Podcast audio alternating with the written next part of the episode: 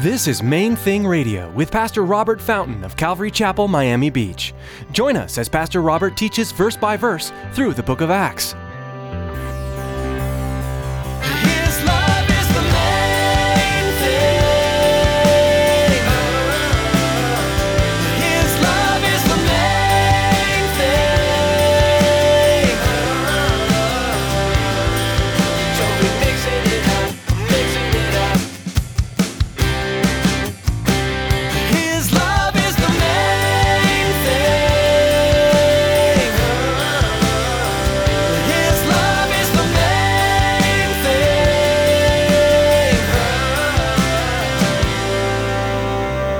People that you know you can trust to be unbiased and speak into your life need to confirm it when you're making a big decision like that. You know, people take jobs in other cities and other states just because it's more money.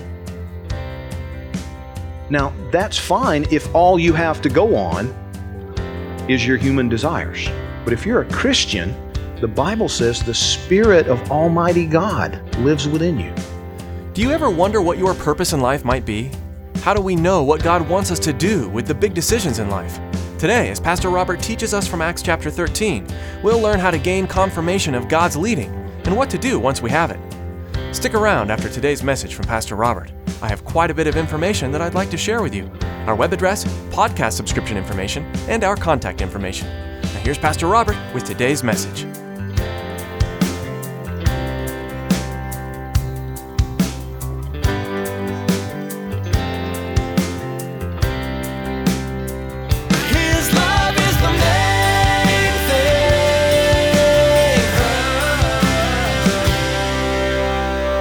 If it was left up to me, I'd be living somewhere like Bangor, Maine. But God told me to be here.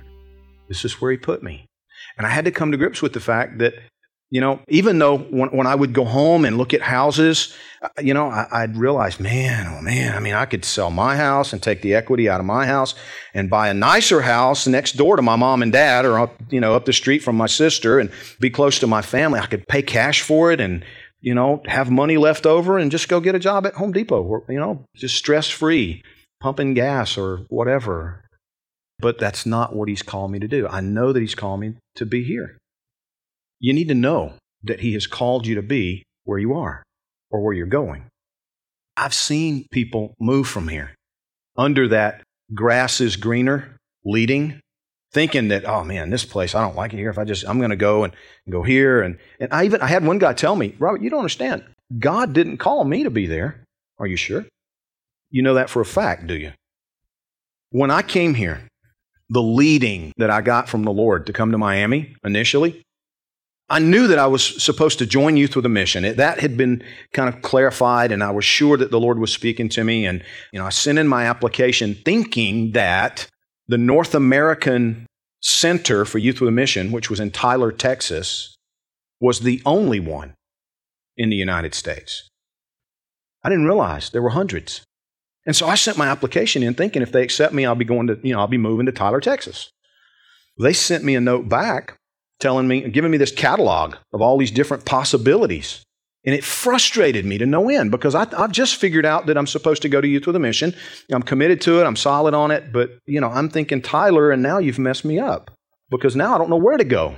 And I'm praying, you know, God, where do you want me to go? You know, Lord, is there someplace you want me to go? You know, and nothing. So I'm flipping through the catalog. And growing up, every time I asked my grandmother where my grandfather was, she'd always say, Oh, he's in Miami, son. So I thought, Miami. I'll go to Miami, whatever. And that was my, you know, there was no basis for that decision. You understand?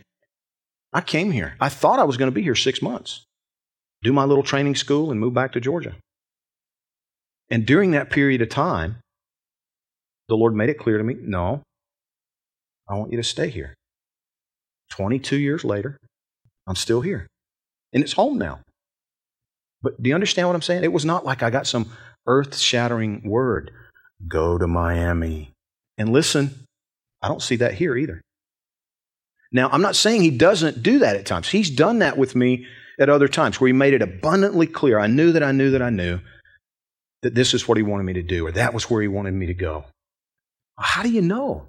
Well, one of the things we see here, the church confirmed it. That the Christian leaders who were around them, the Bible says that they released them to go.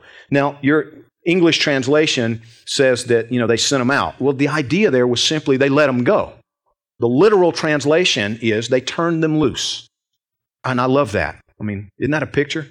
Man, I've been holding them back, holding them back. They're ready to go, and they just turned them loose. Paul and Barnabas, set free to go. And that's the picture that we're given. God called them and made it clear by confirming it through the Christian leaders and people around them. I've had people come to me, you know, they want to do this, they want to do that. And I'm looking at them thinking, ah, oh, it would be harmful for you and probably hurtful for others. Not yet. Not yet.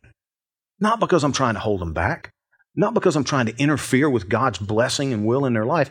Exactly the opposite. I want to see them be able to. I, listen, you know, I had to do one of the hardest things that I've ever had to do just this past week. I had to tell a couple that I would not do their wedding ceremony. Why not? Well, because I don't know them. I can't meet with them. I can't spend any time with them. They live in another state. And when I agreed initially to do it, it was because they were going to be coming into town on a regular basis and we were going to be able to meet together, develop some relationship.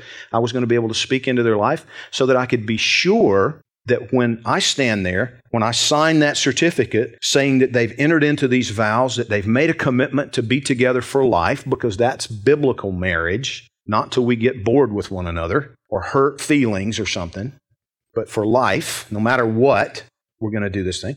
I couldn't do it. I, and I had, to, I had to just write them back and say, listen, I'm sorry, but I thought we were going to be able to get together and develop some relationship, and we were going to have an opportunity for me to, you know, speak into your life and help, hopefully give you some foundational instruction and these kind of things. And it's obvious that I'm not going to be able to do that. And so I'm not going to be able, I don't want to wait till the last minute. This is, you know, it's a winter wedding.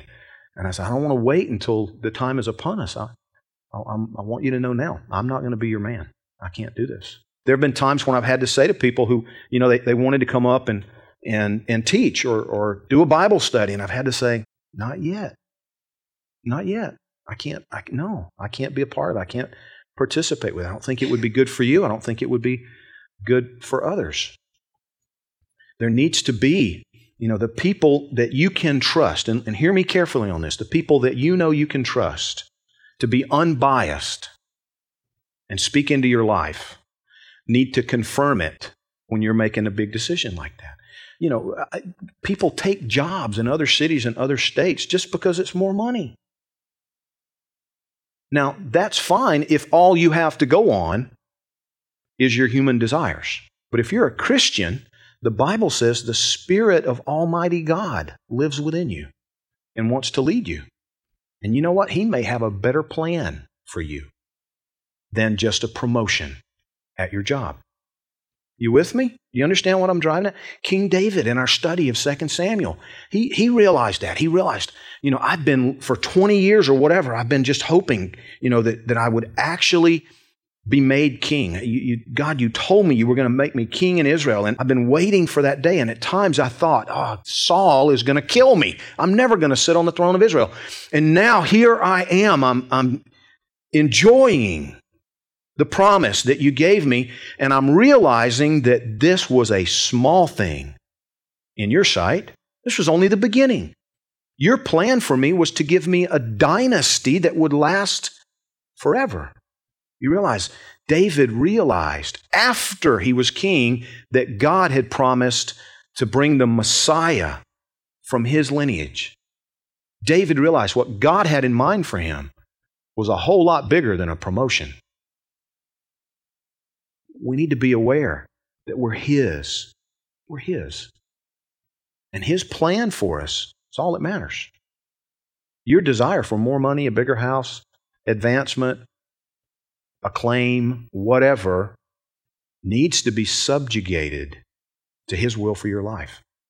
It needs to be set aside. Jesus said, if you want to come after me, you got to deny yourself. Take up your cross and follow me, not your human desires. Not your plan, not your program, but His plan and His program. These guys knew they were being sent by the Holy Spirit. It was confirmed through the church. What happens next? They got up and went. You know, it amazes me how many Christians are doing nothing for the kingdom. Now, I'm not pointing any fingers, am I? They're all behind me back here. So if you're being convicted, it's between you and God. Because I don't have anybody in mind. But you need to understand, He did not save you for you to be sedentary. He did not come and die on a cross and send His Spirit to live inside you so that you could play your way through life and then just go to heaven. You know, one of the most amazing things, do you realize that there is such a thing as spiritual wealth, riches?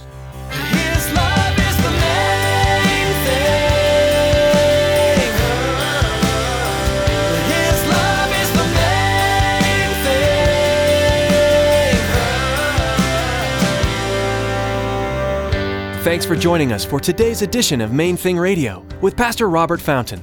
The name of our broadcast is our goal for this ministry to keep the main thing, the main thing Jesus Christ crucified, glorified, and honored as we study and apply His Word.